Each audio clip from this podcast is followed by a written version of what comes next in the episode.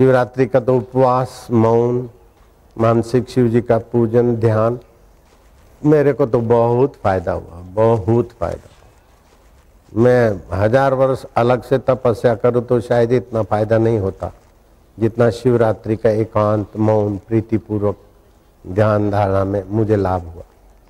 उसके बाद ही मैं साधुताई के रास्ते पे छलांग मारा। नहीं तो घर छोड़ के जाएँगे, क्या होगा क्या होगा? थोड़ा चलते फिर पीछे आता मन। फिर कभी चले जाते, फिर घर वाले पकड़ के ले आते। शिवरात्रि का एक जागरण से तो ऐसा शिव जी का प्रसाद मिला के आए। आलाक बम बम बम।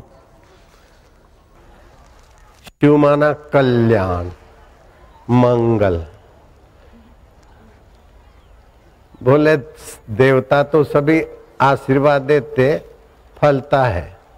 लेकिन इन ती, सभी देवताओं में तीन तो मुख्य देव है ना? है उन तीनों में से कौन जल्दी राज़ी हो जाता है? और वरदान दे देता फिर कुछ भी हो। ऐसा कौन सा देव है? तो ऐसा कौन सा देव है? नारद जी ने क्या वो देव तो भाई भगवान नारायण तो जरा थोड़ा थोड़ा बनिया भाव से आगे पीछे का तोल मोल के वरदान देंगे। लेकिन ब्रह्मा जी और शिव जी, प्रसन्न क्या ले जा, फिर चाहे कुछ भी करना पड़े। तो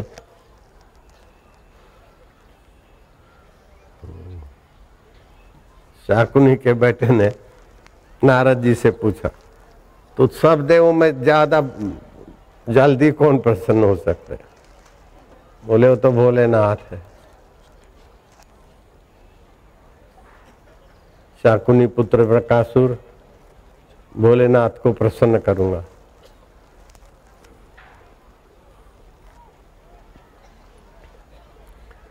देव, मानव, दानव, असुर सभी मनुष्य के अलग अलग भावों का ही नाम है। लेकिन वो भयंकर वृत्तियों को आसुरी, राक्षसी, दैत्य आदि नाम दिया है। बाकी तो रावण भी पुलस्त कुल के ऋषि की परंपरा के थे, लेकिन राक्षसों में माने जाते हिरणाकश्यपु दैत्यों में माने जाते हैं। प्रहलाद इतने महाभक्त हो गए। विरोचन पुत्र बलि हुए। उन्हीं के कुल में राजा बलि। आज भी कोई अच्छा दान पुण्य करता है या त्याग करता है तो बलि का नाम जुड़ता है। इसने बड़ा बलिदान किया। जहाँ आप मूल धारा में जुड़ते हैं ना, गंगा जी गंगोत्री से जुड़ती है तो चलती रहती है, लहराती रहती है और सबको ठंडक देती रहती है और महासागर तक पहुँचती है।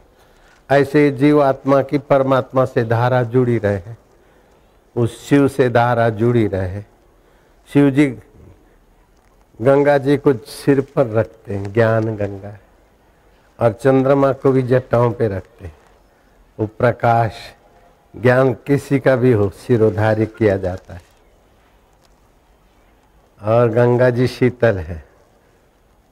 शिव जी का आध्यात्मिक अर्थ समझे तो पता चलेगा कि अरे शिव जी हमारे से एक मिनट भी दूर नहीं हो सकते। अगर शिव दूर हो गए तो अशिव हो जाएगा, अमंगल हो जाएगा।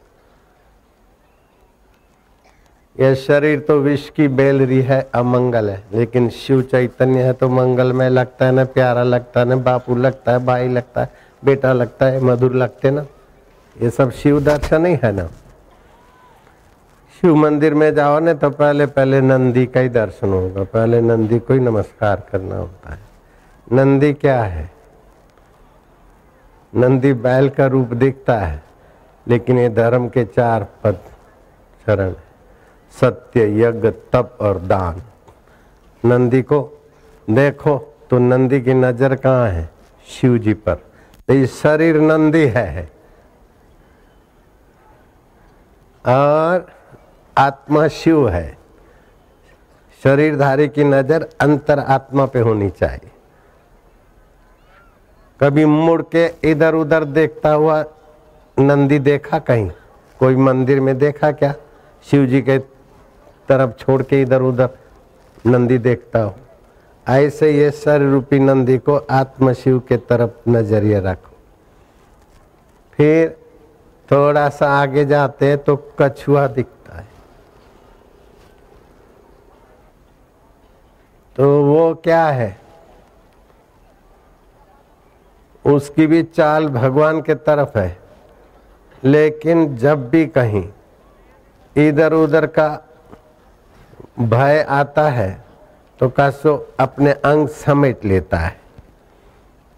तो ये देह तो नंदी है और कासो तो मन है। ओ, जब शिव के तरफ़ जाते, लेकिन उसमें जाने में कहीं अड़चन, विघ्न आते, विषय, विकार आते, खींचते तो अपनी इंद्रियों को खींच लेना।